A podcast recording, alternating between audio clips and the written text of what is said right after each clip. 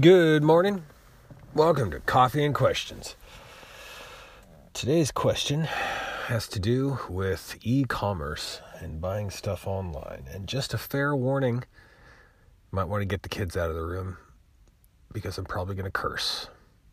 Why is it that when you go to buy something, so the only way I can illustrate this probably is with what just happened. So I went and uh, on my phone while stuck in heavy amounts of traffic, which I know, I know. Even even though I'm not moving that much, I'm still not supposed to be on the phone when I'm in traffic. But you ever been stuck in traffic night after night, day after day? It sucks. So fuck off. I'll do what I want. Anyway, um, I just bought a a baseball hat, a baseball hat because because I'm American and I think baseball is a fantastic sport, and I think I'm almost alone in that thought, but that's okay. $40 for the hat, right?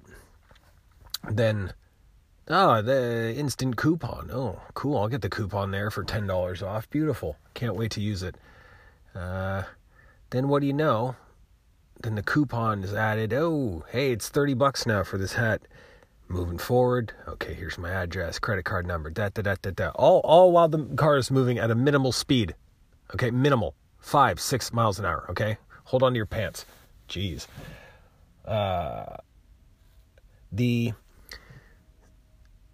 then the the shipping comes in. And of course now i have to pay for shipping. It's like if you just told me that up front then then there wouldn't be a problem here. I, I would have just paid for the hat. But now you're making me jump through all these hoops and read the screen to try to figure out what it is that i'm going to pay for.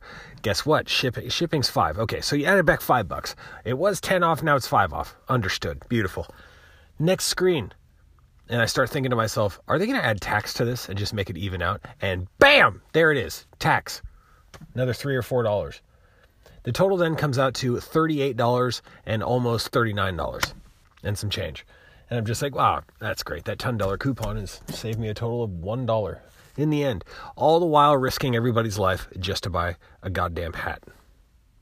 Now I ask, my question ultimately is, in case I haven't done that yet, is why, why why not just be upfront on your shitty e-commerce e-commerce site? Just just tell me what it's going to cost. Tell me what it's going to cost. Next screen, pay, done. End of transaction. Why why why go through all the hoops? Why why give me the coupon? Like what what are we doing here? As you can tell, I'm very frustrated. Please, please, don't let it frustrate you as much as it's frustrated me. Have a wonderful day, everybody.